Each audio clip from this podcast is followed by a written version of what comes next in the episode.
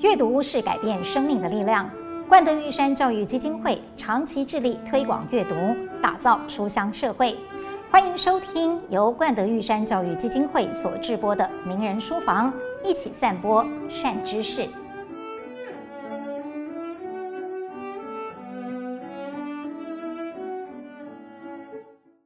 几乎每个台湾人都知道云门舞集，几乎每个知道云门舞集的人都会以他在世界舞台的成就为荣。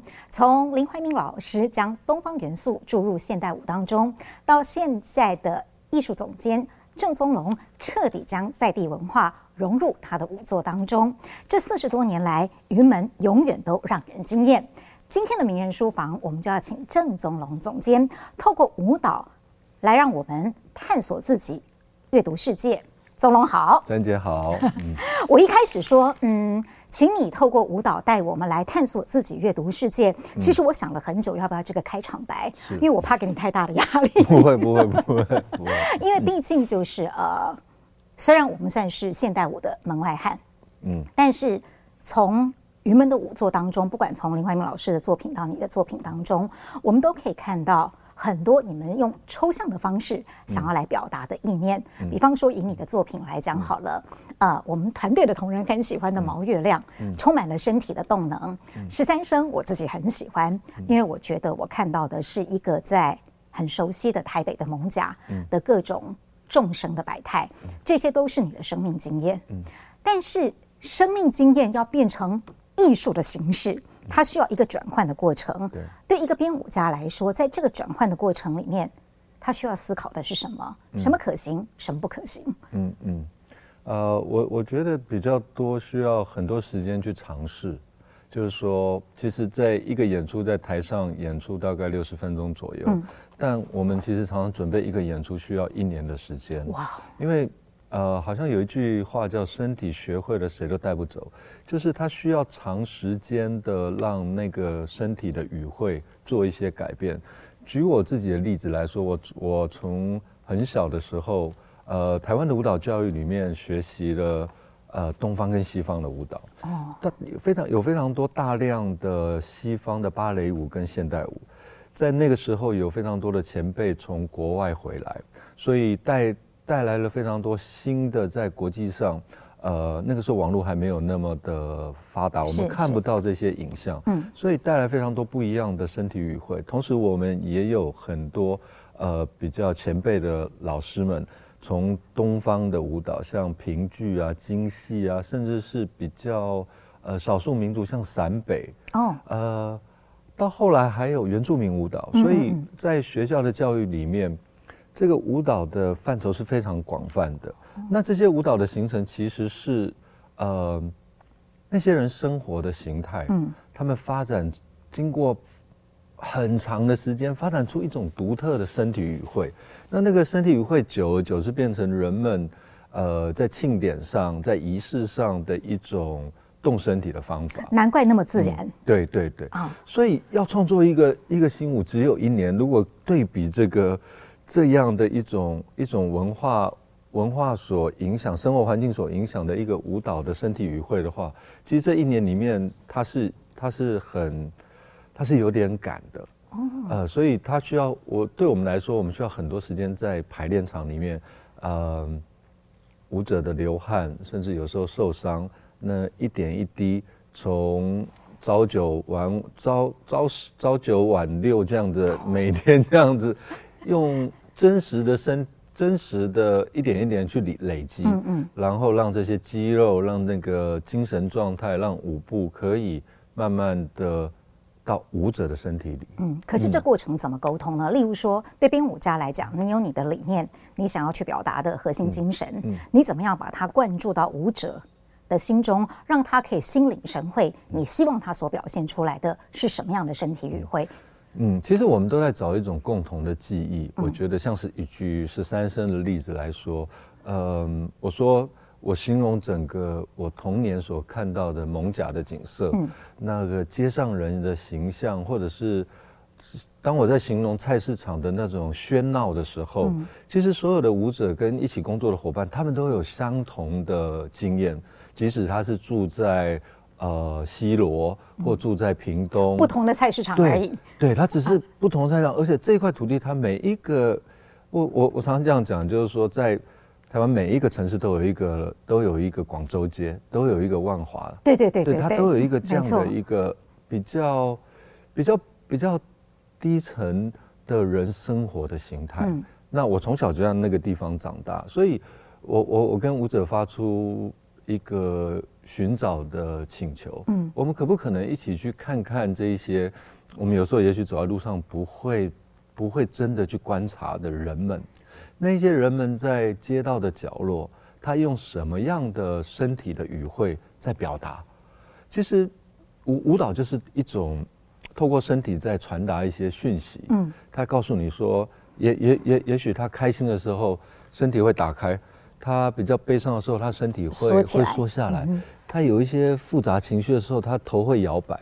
所以我们可不可能跟舞者一起去观察，或者是在我们记忆里面去寻找，我们曾经在这块土地上有看过什么样令我们印象深刻的肢体？那些肢体可不可能透过我们学那么多年的舞，把这一些肢体转换成一种舞蹈？嗯。但其实我们一开始在找的时候，就是奇怪，怎么跟我们所认为的舞蹈不太一样？嗯嗯，所以我们花了很多时间，呃，一直。挣扎纠结，这会不会太丑？这会不会？这也就是我想问的，因为毕竟哦，所谓的众生百态，特别是这么贴近庶民生活的，嗯、其实它是一种很自然的身体语言的律动。对，没有人会去在意说我今天走路的姿态或我叫卖的姿态是美还是丑的。对。但是当你要把它搬上舞台的时候，我们好像会有一种自然生成的美的优美的框架在那边，或者认为艺术是一个所谓的殿堂。对。你有没有经过那个挣扎？怎么去克服它？有，闽南有一句话叫 “gan 小”，就是很羞涩这样。拍谁？对我，当我做十三声做完第一段的时候，我说：“哦，就 gan 小。”不知道为什么，我就觉得我以前知道的舞蹈好像是比较优雅的，嗯，呃，安静的，呃，美丽的，静谧的，嗯。可是十三声的开头是吵闹的、丑陋的、狗履的，那个身体是。身体是像有有一点卷曲的躯干这样，然后舞者在台上大吼大叫，可是看了几次，我发现没错啊，这个是真实我所感受到的台湾的夜市，嗯，或台湾的街道的的，在我小时候那个年代的那一种生命力的的流淌，所以我就觉得过了这个，我觉得那个也许真实才是重要，而不是。刻意的去雕琢它，嗯，把它雕琢到雕琢到，或许那个生命会不见，嗯、那种生命的样态，那种很直觉从内心来的那种欲望的动作会会消失。嗯嗯。所以你前前后后修了几次？呃、听说你一直在修，修的 天荒地老。其实他从首演到现在大概七年。嗯。呃，他只要有演出我就修。哇。嗯、呃，然后最让舞者呃一点点。不愉快的，我本来要说崩溃，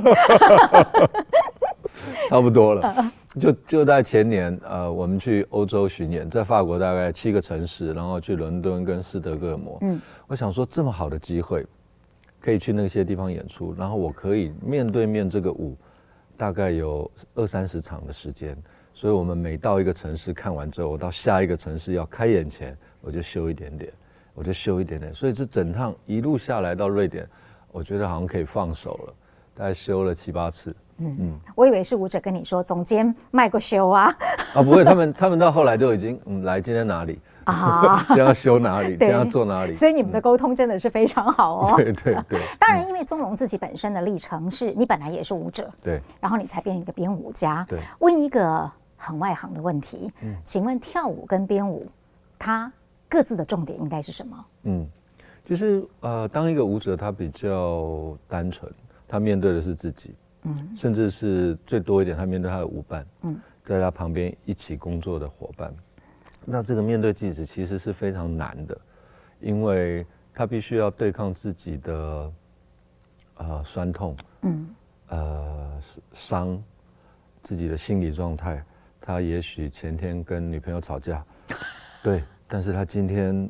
这也会有影响。对，他今天要跳一个快乐的舞，或者他昨天很开心，他现在要跳一个悲伤的舞，他要如何在很短的时间里面，精神上进去那个状态？嗯，他的肌肉和他的身体的操作的连接，如何在很短的时间到达那一个那一个？因为舞蹈演出它是一个现场的，嗯，它没有，他不能卡掉重来，嗯，也没有 NG，对，他从那个。幕后面出来的那一刹那就已经决定他是 他不能再跑回去了。对对对。所以我常我我自己在当舞者的时候，我最最害怕的通常都是要踏出舞台的在前一秒，嗯，那个，然后豁出去就好了，就是走出去那个地方就好。可是创作，呃，我其实也还不太理解他们两个差异在哪里，因为创作比较，你要处理很多人呢。对，但是常常我会坐在那里，坐在那里想一些呃无关紧要的事情或很抽象的事情。像什么呢？呃，像是那两个人跟那两个人应该要放在一起，还是要离开？或者他们两个放在一起会是不是在谈恋爱？嗯，那他们两个是兄弟姐妹还是还是恋人？嗯，那这两个人为什么要跑出去？为什么要跑进来？那为什么这一堆人在台上要跑来跑去？我我常常会去问自己说。问问自己舞台上到底发生什么事情？哦、那我创作者会给一个我我我们会自己给一个我们想要的答案。嗯，呃，或许像十三生里面，它有很多街闹街道的样子，嗯、或呃，我自己会去定义它，或者是像一些绕境的身体语汇，是是是，所以我会去定义它，它是不是像呃白沙屯马祖？的的某一个化身，他是不是像某一个家将在街头的一些肢体的形态？所以当抓到这个，好像就可以慢慢把把一个舞作给给塑形。嗯，但所以创作者看的是比较退开来的，是他比较没有办法那么的。长时间的浸在那个角色里面，嗯嗯，但是有时候你的舞作也会有很多完全不同的风格。我们刚刚讲十三声，因为我们大家都很喜欢，而且老实说，我自己可能是真的很感动，嗯，甚至我会跟着想要跳起来，嗯，例如说那个动作，我现在跳可能很丑哦，但是我真的很喜欢你那个动作，就是男舞者，我觉得好铿锵有力，就是让我看到肢体的力与美。嗯的那个结合，嗯，嗯然后尤其是从那个背影照过来的角度，我觉得非常棒。嗯嗯、但是到了定光，它是完全不同的，对，它变得很近，嗯，很自然。虽然也有声音，但是会从嘶吼变成了虫鸣鸟叫。对那也是算是你接任云门总监的第一部舞作吧？第一个作品，对，嗯、定光。能不能谈谈定光跟十三生对你来说在创作上的不同？嗯。其实十三生在七年前，二零一六年的时候，呃，其实在，在在做这个作品的时候，前面有很长的探索的时间，嗯，呃，不太知道自己是自己的创作语汇在哪里，应该朝哪个地方走。可是当有这些疑惑的时候，其实想到的是生命经验里面所经历到的所有的事物、人事物，所以像这块土地给我的养分，嗯，所以。回溯到，其实也因为里尔克的关系，呃，有一位德国诗人叫里尔克，他说，嗯，纵使是一个被关在监狱的囚犯，嗯，他还是有题材可以写作，嗯，因为他没有办法跟外在世界做接触的时候，他的题材来自于他的记忆，他的童年，嗯，其实，在做十三生的时候就是这个，我就想，哎，那我进去我童年，可不可能找到找到一些我可以创作的。的方向是，嗯，那到定光呢？呃，是我刚好有一段时间搬到搬到租到一个山上的一个民宿，一个一个民宿里面。我从小就很喜欢自然，然后当我住到那里的时候，嗯、呃，童年的很多回忆进来。我父亲是很喜欢去爬山，嗯嗯，嗯去野外的，所以那些童年的记忆都跑出来。嗯、我想，我们可不可能？跟大自然学习，嗯，我们可不可能常常是我们在欣欣赏这些树啊、鸟啊，或者是昆虫，我们可不可以反过来去学习这些树啊、鸟啊跟昆虫？因为自然里面它有一种不是经过人设计的一种，不管是声音的的 flow 的流动，是或者是一种风，呃。昆虫的动态，嗯，其实它都是非常迷人的。它是它不是设计的，它是这个机制我，我我其实也不太理解他们怎么长出来的。呃，所以那段时间就就也也看了梭罗的《湖滨散记》哦，然后所以就一个人在山上走来走去，发现我们可以像虫鸣鸟叫一样，嗯，呃，我们的肢体也许也可以像山上的树一样，只是变成一种流动的画面，嗯。嗯，不管是呃虫鸣鸟叫也好，或者是人声鼎沸也好，嗯。啊，当一个舞者又要跳舞。又要发出声音，不管他是吟唱或者是模仿大自然的声音，好了，我想请问一下，舞者好忙哦，对，他们会不会排斥？啊、呃，他们不会排斥，只是我觉得我好像我好像想太多了，我好像不应该让他们做一些很不专长的事情。哦，对，因为舞者从小就是身体训练，嗯、他们很少的很少的发声发声，嗯、或者是。因为在做十三声跟做定光的时候，他们才发现原来在脖子这里也有好多他们从从小跳舞没有训练过的肌肉。哦，然后那些声音老师一点一点在训练他们这一些这些肌肉怎么去放松声带。哦，所以那其实也是经过一个过程的。嗯、对，嗯，所以我不应该去不应该去做一些做一些。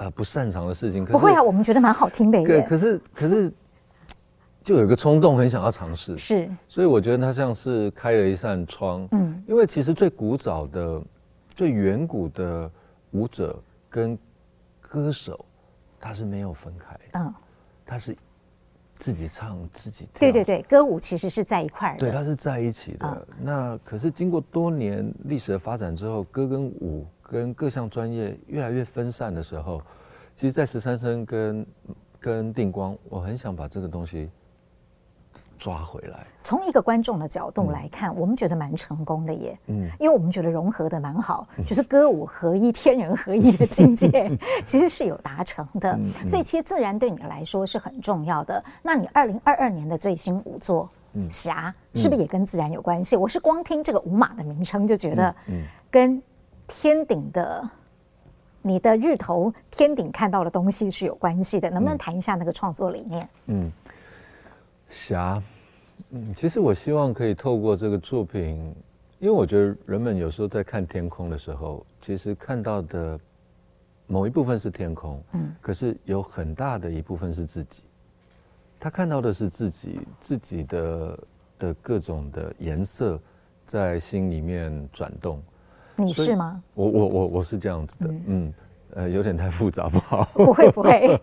所以，但其实在这里面有一个故事，有一个有一个朋友有一天约我去看了一个房子，嗯，一个很很恐怖的废墟，它的整个地方都是堆满了资源回收，呃，然后我们经过了一些努力。当然那是经过允许的，不是那种呃探险进去的。经过允许，然后经过一些努力，从楼下走到楼上啊，那个经过的地方，其实我头头都顶到那个天花板。然后走到楼顶的时候，突然间我看到了整片的晚霞。那后来一问才知道，这个这个朋友的屋主他他也他的名字里面也有一个霞字。哦。可是他自从那个房子是他的之后，他把所有的。东西都堆到家里，嗯，所以我在天台的那一刻，突然觉得，好像应该让那个那个心里面的那一些故事被被光看见，嗯，就像那个搬了很多东西放在心里面，可是不清出来，这样好像不太好，嗯，所以就想说创作一个这样的作品，嗯，看可不可能透过这个作品，我们一起去找找看，有哪些。曾经被我们藏住的东西，可不可能透过这个光线，让我们再一次看到它美丽的样子？嗯嗯。但是当它转化为舞蹈形式的时候，你会比较着重的是在那个外在空间的变化，还是人自己内心的情绪跟情感的转变呢？其实我我我希望我我和舞者在尝试，可不可能把呃我们的七情六欲，我们的各种情绪，透过。透过舞蹈展现出来，嗯，所以我们最开始是跟所有的舞者聊天，嗯，他们每一个人分享他一个生命中最难忘的经验。哦，那其实我们就收集了好多好多关于人的很幽微的不同的情绪，大家都愿意讲出来。对，但也当然有有有一些纠结很久，然后有一些讲完之后嚎啕大哭，嗯嗯嗯，所以我觉得这也是一个洗涤的过程，是是是，创作啊，或者是这样的一个分享，所以好像是心里面的那一些事情，可以借由这个作品说出来，这样，嗯嗯，所以等于是呃，我能够这么讲吗？它是从外在影响到内心，再从内心。透过眼睛再去看这个世界，嗯，的一种内外交互为用的一个过程嘛，嗯嗯，你想表达的是这样子？是是是，其实我们也很想引动，有没有可能某一个舞者可以引动某一个观众，他遗忘的一些在角落的事情？嗯嗯，啊，我曾经有过那样子的感受，嗯，啊，我好像差点忘记了我有那样子的痛苦，或者是台上那个人好像。某一个时候的我，嗯嗯，我觉得我我和舞者们在努力在，在在在寻找这样的一个交流的机会。嗯，嗯，我忍不住觉得编舞家真的好忙哦，你要思考的事情真的非常非常的多耶，而且是从大局到最细微的地方，几乎都必须要在你们的算计跟思考里面，而且在这些思考当中，它可能还会有岔路跑出来，你还要去思考很多很多不同的。但是呃。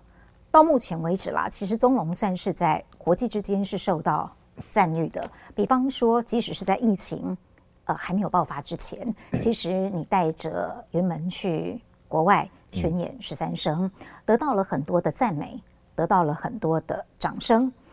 有没有达到，或者是说超乎你原本的预期之外？嗯，我是蛮惊讶的。其实，其实，在法国很多城市演出。不好意思，其实，在法国很多城市演出，嗯，离开了巴黎，我们就觉得好像很多地方都是小城市，但其实，呃，观察才发现，我们到每个地方，每个地方的观众是满的，嗯，就是即使在一个小城市，他也有这么多欣赏作品的、欣赏舞蹈的观众们。那我一开始会很担心，但其实。后来发现我的担心是没有必要的，好像有一句话叫什么“越在地越国际”，是对他们就觉得在他们的文化里面没有没有，好像没有这些这样的这样的人这样动身体。我记得呃有一个小朋友是法国小朋友，然后他就说那个好像是女神，就是十三生里面有一个像像妈祖一样被抬起来，然后飞在在在。在舞台上飞过来飞过去，好有灵性的小朋友哦。对，他说那个像女神，那其实妈祖也是一个女神。是是。那呃，我记得在里昂的时候，有一个在南法一个非常重要舞蹈节的艺术总监，嗯嗯，他就说，全世界没有人像云门这样跳舞，所以他是一个十三生，好像是一个独特的，找到一种独特的身体语汇，嗯、让他们觉得他是不同的。是，所以。所以吸引他们想要去了解。嗯，嗯，那你自己被选为当代五十位舞编舞家。嗯，好，除了舞作本身受到了欢迎，受到一些赞美，或获得了一些奖，而你自己本身被选为一个当代的五十位编舞家，我蛮想知道，像你们这样的艺术家如此的虚名，你有什么样的感觉？没有，就好像只要一直做，就会有一些事情发生嘛。所以重点是。其实我最大的压力来自于新作，来自于新的作品。嗯，因为做完一个作品之后，呃，我们通常都还会有其他的感受，等着要去想要去表达出来，表达、挖掘、寻找。是。那那一个寻找跟挖掘，有时候常常，它只是像林老师说，它只是一个遥远的芬芳，就是它是一个 真的好抽象。对，它是一个，它是一个感觉。那那个是。如果它是一个别人做过的，我们去复制它可能容易一点。可是它是一个没有人做过的事情，我们感受到的事情，所以就就对我来说，重要的是一直去找这件，找从心里面去找这个。这个动动力，嗯，然后嗯，尤其是云门的舞作，其实全部都是原创，对不对？对对对，嗯，从林老师的时代到你这个时代，是全部都是哦。而且我觉得这些年云门也变得更不一样了，因为你们会采用的不管是我们在视觉上或听觉上所能够感受到的，都已经更加的缤纷跟多元了。嗯、在这里，我想要特别聊一个人，嗯、因为。呃，我觉得他跟你有一种很特别的生命缘分。在我看你的资料的时候，嗯、就是林强。嗯，当然我们大家都对林强很熟悉，嗯、只是我小时候的林强听到的是用真假。对对对。嗯、但是你十六岁的时候，你其实就编了第一出舞作《春风笑脸天》啊，也是因为他。对。嗯、那我会觉得你跟他会有很多的有趣的生命交集，是没有想到现在的郑宗龙。跟你年少时候郑宗龙，好像林强也陪着你一路走到了现在。对，我很想请你聊聊这一段，就是现在的你的阶段跟不同的林强的阶段。嗯、也就是说，从青春年少到现在，你们都已经，我不能讲中龙步入中年嘞，这样会步入你的年纪。快了，快了，快了。对，就是说，在你们这个不同的人生阶段的再相遇，或你在听到他的音乐，嗯、或者跟他有所合作。你所感受到林强的同与不同，在不同阶段的你带给你什么样的不同的感受跟养分？嗯嗯，其实林强是一个很让人敬重的长辈啊。嗯，嗯，对我来说，那呃，我在最早和他要创作《十三生》的时候，其实我们有长达一年的时间，呃，一直在约会，在咖啡厅约会。大家不要误会。对对对对对。呃，那个约会其实。强哥后来也觉得说，你不是要找我做作品吗？啊，怎么一直在问我一些奇怪的问题？像我就会问说，你为什么不唱歌了？哎，对，其实我也想知道，对，你为什么不唱歌？你为什么突然间在这么璀璀璨的的镁光灯之下，是你离开了？嗯嗯，那什么原因让你找到电子乐？嗯，什么原因让你开始？创作电子乐，嗯、那你在创作电子乐的时候，你在想什么？其实这是一个晚辈很想要知道的事情。是是是。呃，当初用十五岁的时候用了《春风少年兄》，就是在那个叛逆的时期有同样的感受，就是每每天那个歌词说每天无所事事，然后跟人家打架干嘛这样的事情。嗯嗯嗯，其实我在国中就有这样的，就是这样的一个问题小孩。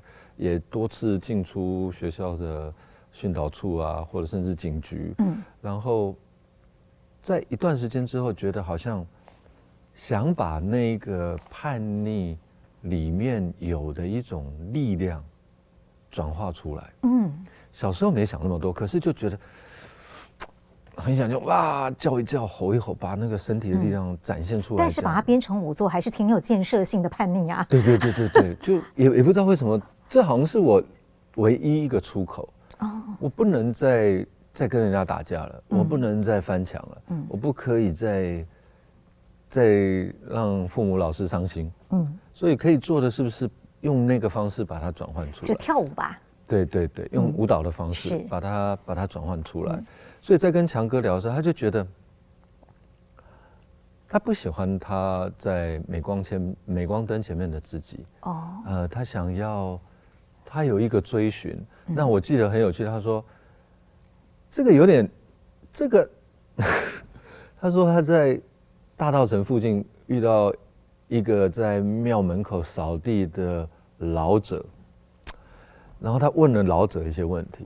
那老者说：‘那你就每天早上来这边扫地。’这个好像是我们常常在很多电影苦行僧吗？电影或者是书里面会看到的一个 是一种。”人转换的的一一个一个阶段的关键，对对对，还会让我想到少林寺。对对对，对。但是强哥的强哥的故事是真的这样发生，他真的天天去那里扫地，可是扫着扫着，他好像也把自己的思绪弄清楚了，打扫干净了，然后他开始做他想做的事情。哇！所以我觉得强哥在做十三生的时候。给我的那一些养分，呃，是在我那个阶段非常需要的一些关键。我也需要找个地方一直扫地，嗯，把自己的脑袋扫干净，嗯。所以那也已经不是你当年十六岁时候的春风少年天那样的心情了，嗯。其实是进入一个更成熟的心境。那其实还有另外一个人对你的影响很大，当然毋庸置疑的就是林怀民老师，嗯，对。嗯呃，我记得在编舞的过程当中，你曾经在一次受访的时候有谈到说，呃，当你看到林老师那一面书墙的时候，你感觉到原来编舞不只是天赋。嗯，嗯，我蛮想知道当时你看到了什么，会带给你这么多的震撼或启发。嗯，老师的家里面几乎每每一个墙壁都是书架，他的墙壁都是书架，好羡慕哦。对，然后，嗯，不知道我我我有个形容，就是当你看到一本书的时候，或者是这整片的书架的时候，那每一个你把手。碰到那个书的瞬间，好像你都可以跟你打开的瞬间，你都进入了一个很像我们现在那种 VR 或元宇宙的世界。你好像进入到一个作者的生命里面，嗯、你而且你可以一直一直改变，一直一直换。所以我就觉得我自己的生命的经验会不会太单薄啊？然后看到老师的那一个那一面墙，有好多感觉上。有一个前方的未知跟好奇，让我想要进去看看，是让我想要去探索看看，嗯，让我想要去接触，嗯，所以就觉得。可是听说你刚开始也还是蛮叛逆的啊，老师给你书，你还丢到垃圾桶，对，可不可以谈一下那个过程？而且我现在蛮想知道是哪两本书被你丢到垃圾桶的？不好说，不好说。但听说你后来有弥补啊，你又把它买回来。对对，其实他是在讲。他是在讲东方的身体的的运动的一种方法。嗯，那在大学那个时期，一股脑就听摇滚乐跟想要接触西方的东西。嗯，一股脑的就觉得好像欧洲、美国、呃，伦敦才是。我应该接触流行的事情，哦，所以那个时候其实你是比较崇尚西方的。对对对，哦，然后但是拿到那个书就觉得，这个嗯，我为什么要看这个？嗯，所以就摩托车骑了，离开老师家就把它丢到垃圾桶。好多大呀！但我丢丢完之后，我还有犹豫一下，嗯，可是我摩托车就骑了就走了。后来在创作的时候，随着。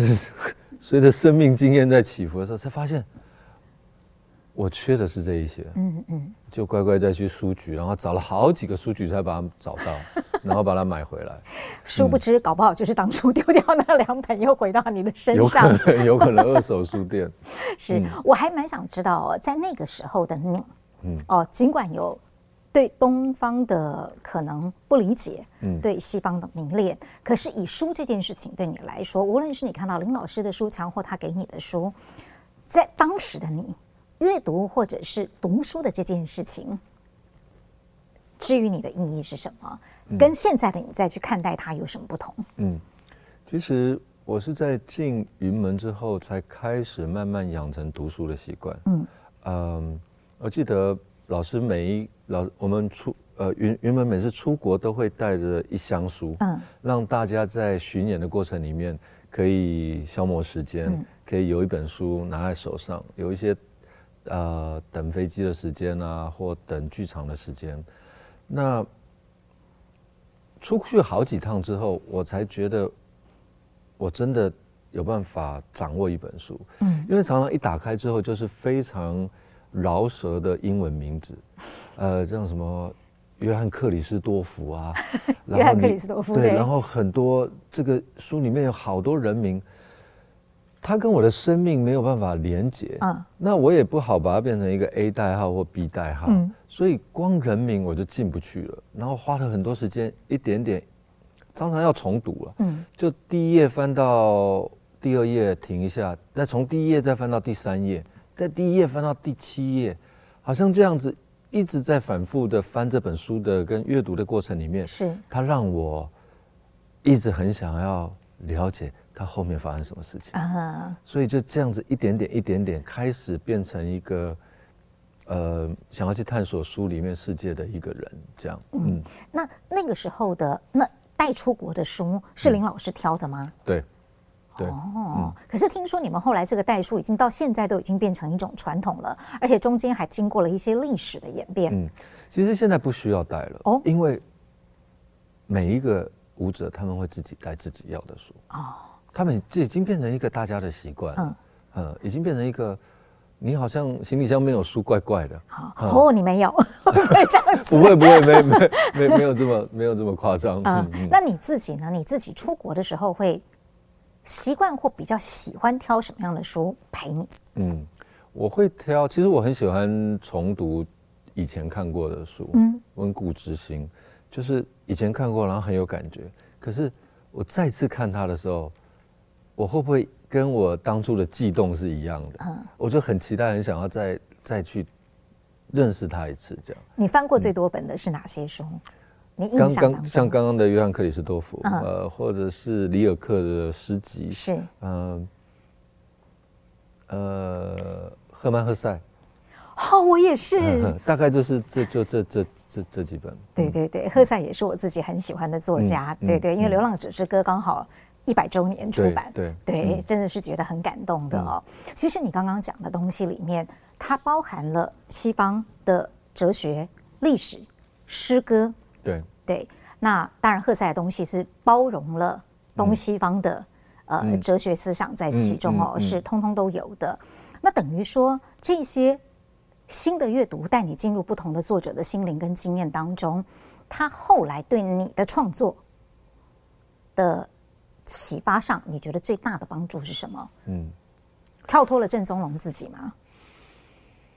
我不知道。我在有时候读书的时候得到一些感动，呃，掉了一些眼泪，嗯，然后或者是突然间看到某一个句子，鸡皮疙瘩起来，嗯，那其实我没有办法回答他在我生命里面帮助了我哪些具体的事情，是。可是他让我在阅读的时候得到很多平常在生活里面得不到的感受。嗯，他突然间把我一个感动的神经，或者是怎么样的神经都就挑起来了。嗯，那个挑起来是非常珍贵的，就是。原来我还有感觉，嗯嗯，我还对这些事情有感觉，嗯，其实是很喜悦的，嗯。所以你的读书跟阅读会有相连吗？也就是说，你会为了创作而特别去挑某些书来读，或者是说，因为读了一本书而突发奇想的觉得应该要有一个什么样的创作？嗯嗯，会吗？呃，比较少为了读看到哪一本书去做哪一个创作，比较多的是想要，例如像在十三生之前做了一个作品叫《来》。哎，对，那来这个作品其实是在讲台湾的宫庙，嗯，然后乩童这件事情，所以我自己觉得生活在台湾，我对这些都没有很理解，嗯，原来呃我们的庙宇的宗教的系统很复杂，都已经都快要跟印度一样了，就好多神，对，对对，然后各个不同的呃流派跟跟。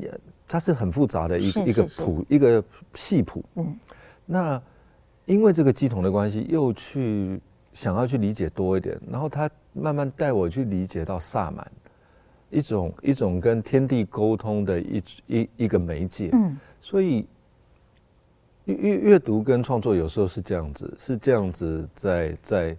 在相辅相成，嗯，而且有时候是不经意之间的，嗯、对不对？对对对。嗯，可是听说你做呃十三生的时候哦，嗯，你还特别会去想到了一本我们大家都知道的文学名著《嗯、生命中不可承受之轻》，它跟你的童年经验或者是十三生有什么样的关联呢？为什么你在做十三生的时候会去想这本书？嗯，刚好那个时候看到那本书，啊、然后那个时候刚好啊。呃呃，接二团的艺术艺术总监，哦哦、当初的前云云门二，嗯，所以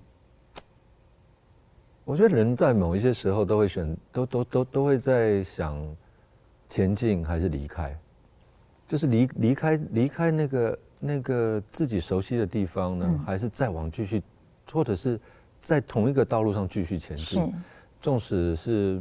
现在编了很多年的舞，或者是在创作或跳舞的这一个过程，每一个人在自己人生道路里面，其实一直在找这个方向。是。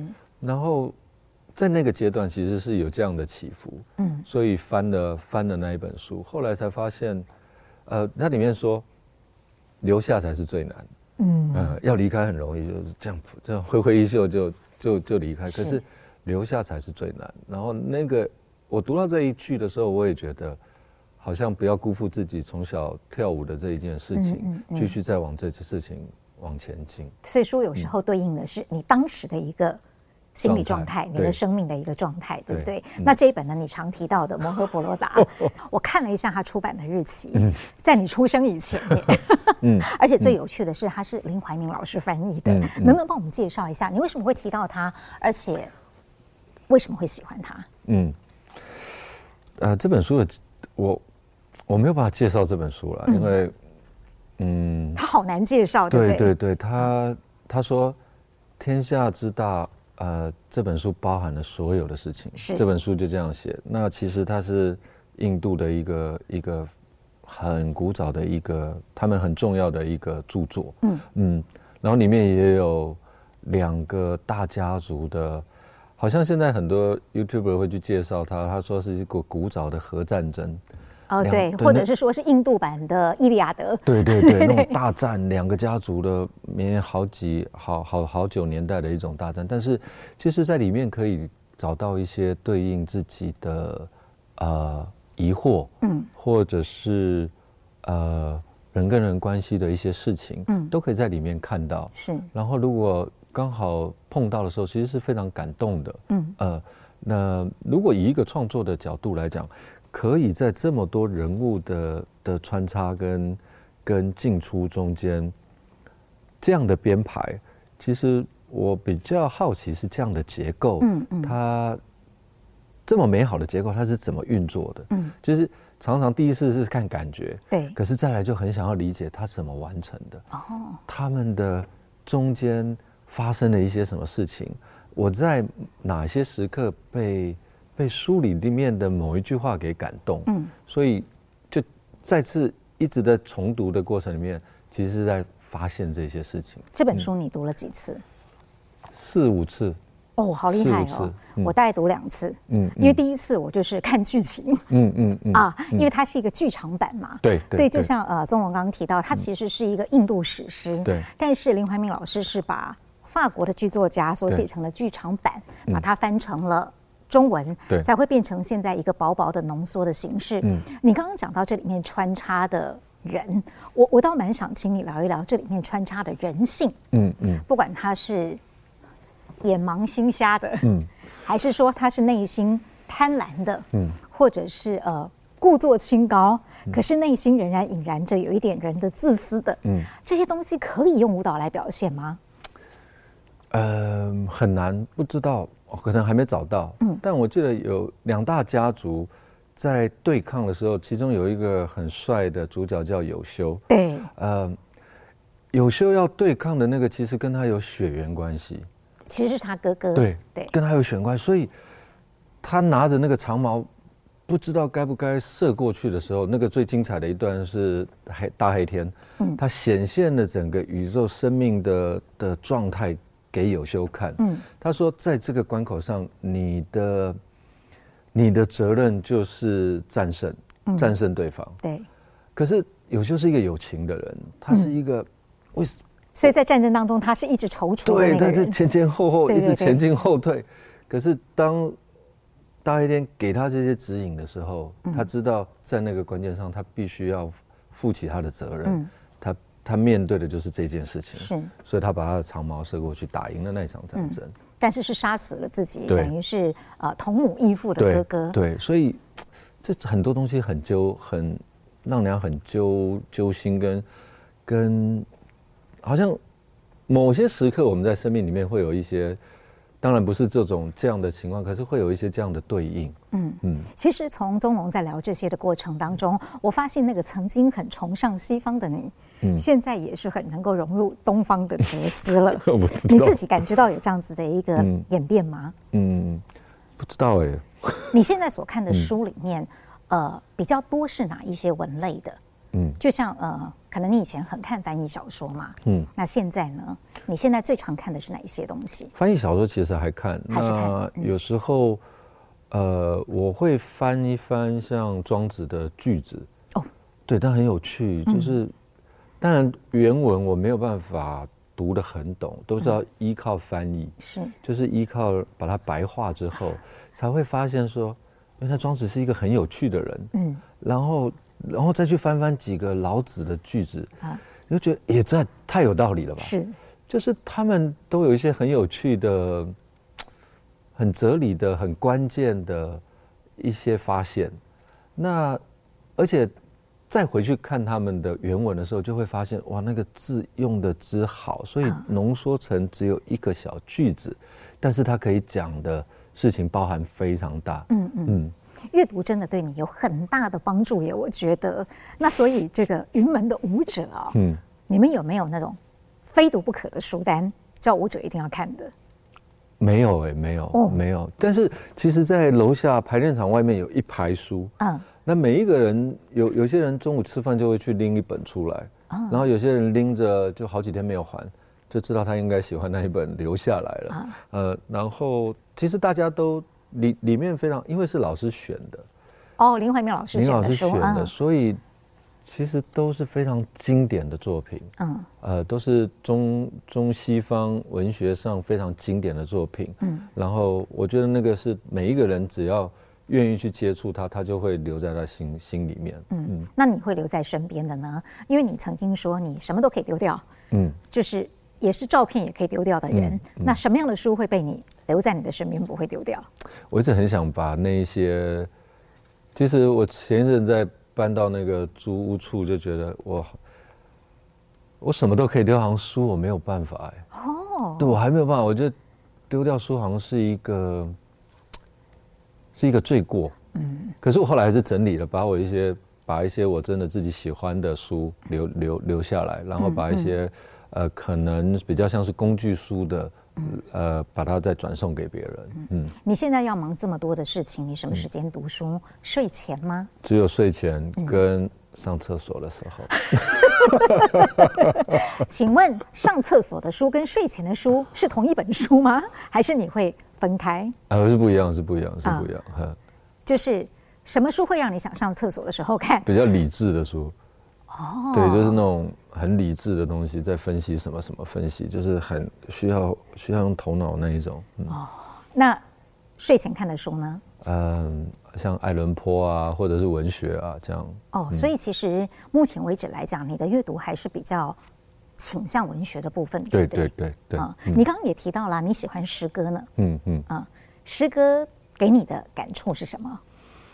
我觉得精炼，然后在就像创作一样，嗯，不要那么多动作，嗯，就几就少就是多，嗯，如何在那个刚刚好的句子里面，刚刚好的动作里面去表达我们想要表达的，而且有些时候。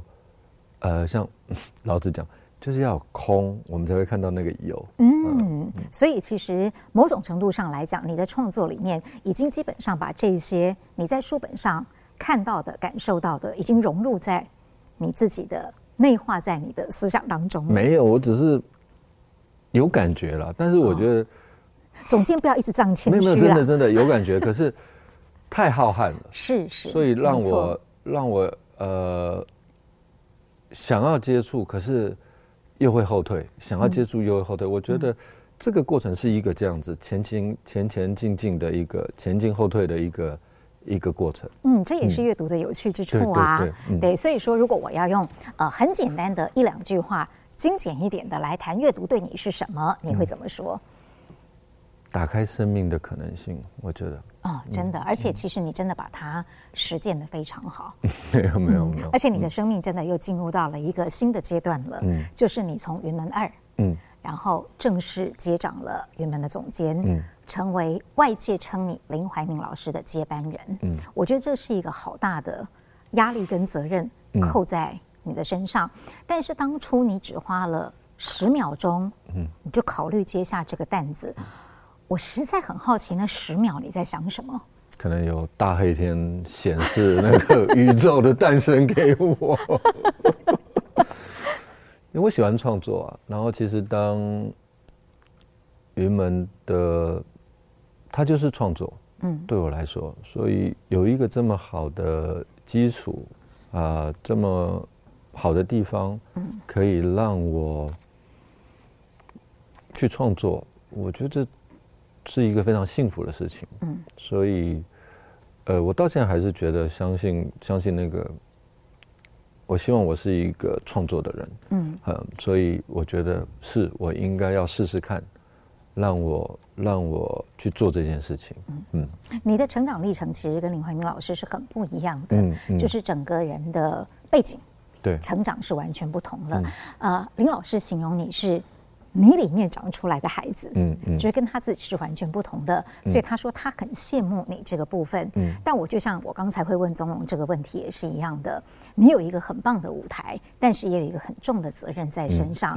那你跟林老师又是一个截然不同的呃背景，嗯，个性，所以你创作出来的舞作跟林老师舞作当然也会有一些不太一样的地方。对，呃，从他的手上。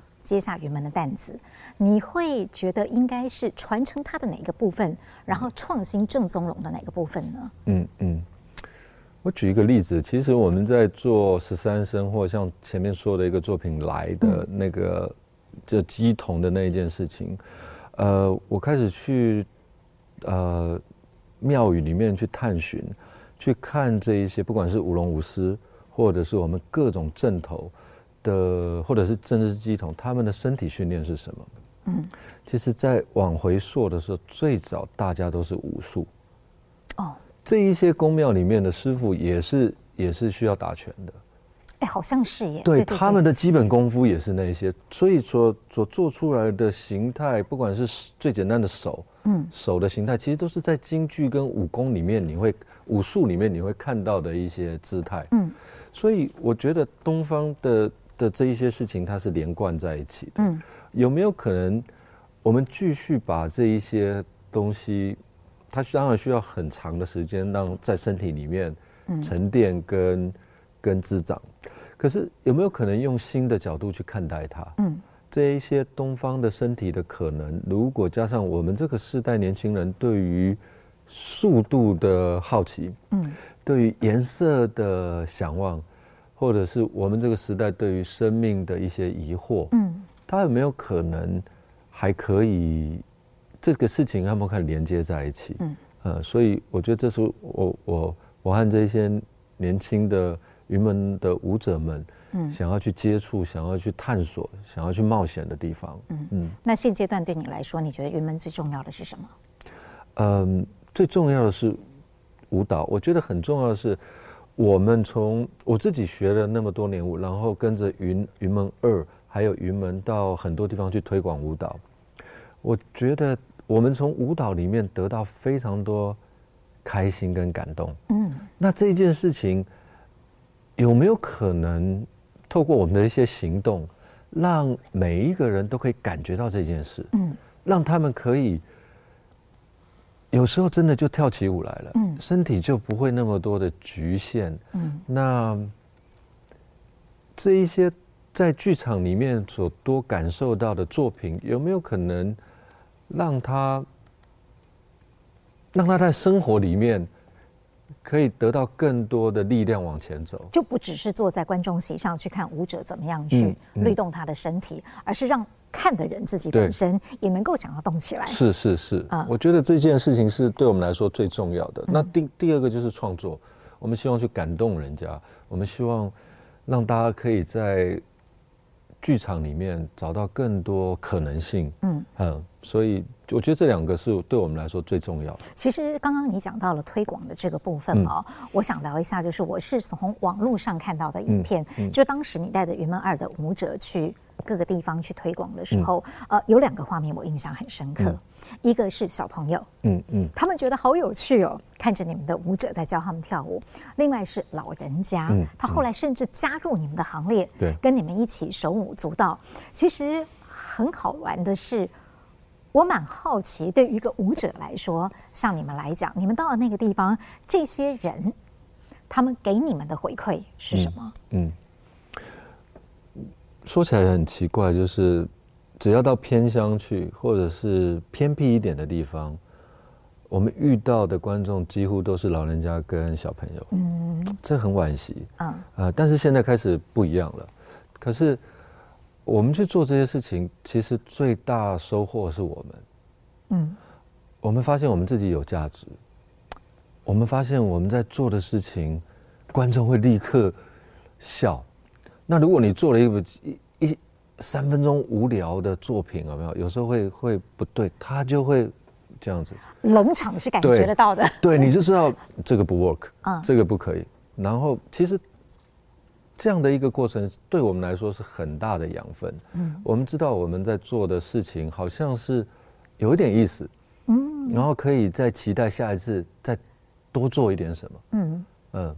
可是因为呃，当时那些云门儿跟着你下乡的舞者，现在也都是云门的主要舞者了。对。对，那这个所谓下乡推广的活动还能够进行吗？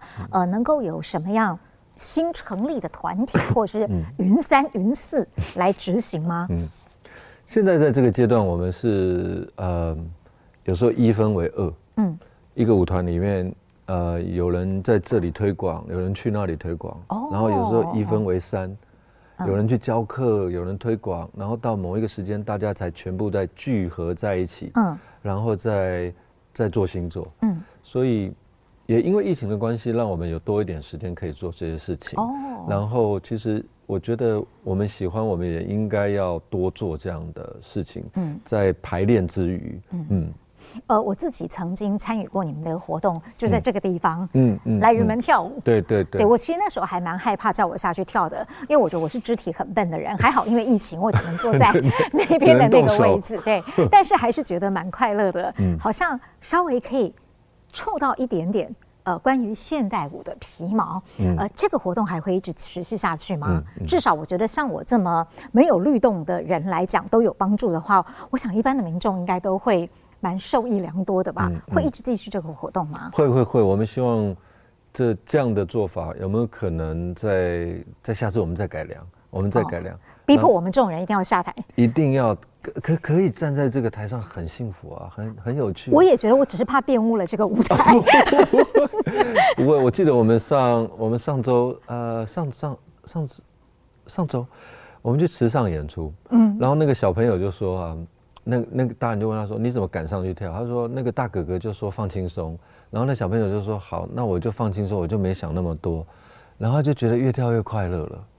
其实好像就是那一个、哦、没有受过任何舞蹈训练的孩子就这样上去。对，其实就是那个我们到每个地方，那个变成一个我们的传统。嗯，我们好像都一定，当然不会强强拉人家上去。可是如果我们伸出手，对方愿意把手。碰两两个愿意这个碰触感受温度的同时，嗯，我觉得那个舞蹈就有可能产生了。是，嗯、其实我会问这么外行的问题，一方面是因为自己真的肢体很笨拙，另一方面我想，其实很多人对现代舞就是三个字看不懂，嗯，嗯。啊，就是哦不知道舞者到底在跳什么，嗯、因为毕竟他是用身体去身体的线条去表达一个很抽象的概念，嗯，啊，坦白讲，看懂看不懂到底重不重要？嗯。看现代舞，究竟我们应该要看它的什么？嗯嗯，呃，好难的一个问题。对，大家问哦。对，呃，当然我，我我我我我自己的回答是他没有看懂看不懂问题，因为他不在懂跟不懂这件事情里面。嗯。呃，因为它也不像一个杯子。嗯。呃，这个杯子当然它有外在线条的优美跟怎么样或功能，可它重要是让我们喝水。可是。舞蹈不是这样，它重要不是让我们看懂，嗯，它重要是让我们感受。其实有时候像是阅读一样，嗯，你在阅读一个身体，那个身体产生出来的一些线条，嗯，在那个同时有一些旋律跟音乐，有一些光线的变化，在那个 moment 你感受到什么？嗯，其实重要的是这一些事情，嗯，而不是，其实现代舞常常它不是要讲一个剧情，不是爸爸。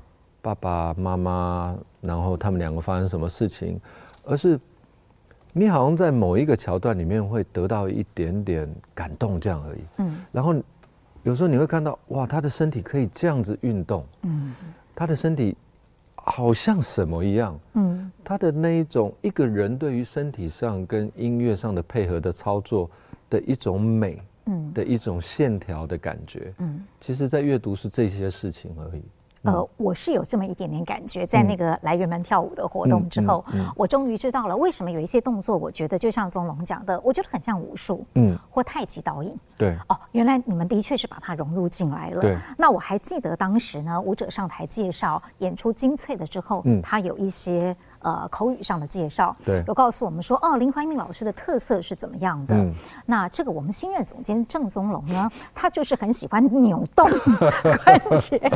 我记得我还在那边扭动了一下，可不可以了解一下为什么扭动关节？嗯嗯，其实我对呃，应该说太极导演跟武术对我来讲影响很大。嗯呃，因为在做身为一个创作者要寻找那个独特的时候，嗯。呃，发现很多西方的事情不跟我们西方的身体语汇跟我们好像不太不太有办法连接在一起。哎，即便你其实是学古典芭蕾出身的，对对对，但是就发现我们应该从东方人的身体的运动的一种逻辑里面去探索去找。嗯嗯。那太极是希望经由一些运动去贯通这一些。这一些几个关节，嗯，让身体可以行云流水，嗯，然后，呃，这样的一个连接都在一起。那我在想，这样的连接如果，嗯，如果不是从头到尾呢？嗯，它有没有可能再独立一点点？哦，因为太极要我们要要我们是从开始到结束在同一个线性里面。是是是。它像一个圆从头，它要一直连下去。可是我有可能把每一个部位都都都做一些分开嘛？所以我在头连的同时，我手还可以另外的连法。哦，所以因为这样子就，就就就对这样的身体的运动开始有一些呃寻找，然后也觉得好像是之所以学这些。也希望可以有机会从自己学到的东西里面去做变化，嗯嗯，去知道那个根在那里，可是有没有其他的可能性可以再创造？嗯嗯，所以真的不是我讲的扭动关节这么肤浅的四个字，还有这么丑的 姿势可以来解释的。宗龙当然是个艺术家，光是刚你在讲解的时候，你的一些很自然的律动，就让我觉得啊，看得很入迷。嗯，但现在你的角色变得很任重道远了。你不再只是一个艺术家，你虽然叫艺术总监，但是你现在的这个位置上，你要兼顾的是很多的事情，包括了艺术的创作 跟现实的层面。而且能说是你运气太好吗？你才刚接任总监，虽然十三生在国外的巡演获得那样大的成功，但是你随即遇到了新冠疫情，也取消了就是很多场的一个演出，会不会让你？倍感压力，嗯，你觉得要怎么样去健全自己的心理建设，去面对你现在所要复杂的，所以现在所要面对的这一个呃蛮复杂的情况？嗯嗯嗯，呃，当然，疫情是一个让大家都烦恼的事情，嗯，呃，我想各行各业都一样，然后也因为这个疫情，呃，离开了很多人，呃，但是。我们非常多的演出，一个舞团最重要的是就是靠演出，它才可以营运下去。对对对。我们非常多的演出，从去年延到今年，再从今年延到明年。可是一现在的状况，会不会从明年再移到后年？其实都是非常大的问号。是。可是一这种，对我来说，我们好像没有办法太乐观，嗯，太乐观去看待这些事情。可是可以做的事。或许就是在排练场里面，认认真真的面对那每一秒，嗯，跟舞者相处的时间，嗯，把借由这个世界暂时没有转那么快的同时，嗯，或者是它的速度转到其他地方的同时，我们可以像东方一样蹲下来练练功，嗯，做更多的准备。我觉得这个是。虽然是一件不好的事情，可是是我觉得是老天爷，老天爷给我们的一点时间，嗯，让我们在有这样的时间，在团队的默契，在呃功力的训练上，有多一点时间可以再做一些准备，所以没有带给你太大的焦虑感。呃，睡觉前会有，但是看看书上，对对对，睡觉前不要去想它，想它的时候就会有了。哦、可是可以做的就只能眼前可以做的要要尽快做而已。是，是，所以那个焦虑并并不会带来什么，那个焦虑不会带来好的事情。嗯。可是唯有丢掉那个焦虑，才知道现在的现实是什么，我们可以怎么做。嗯那对我来说最重要的就是累积，嗯，这样子安静的时候，其实是累积的最好的时候，嗯。嗯，我觉得果然呢，一个艺术家往往也是一个思想家，所以你们在思考的时候，即使是焦虑的事情，也知道怎么样去把它减量。嗯，我想最后有一个蛮重要，但是真的不容易回答的问题哦。我想问松龙是，呃。很多人都说艺术，你刚刚就像讲的，呃，现代我看懂看不懂并不是重点。很多人对艺术艺术的感觉也是高大上，所以我们总是跟他有所距离。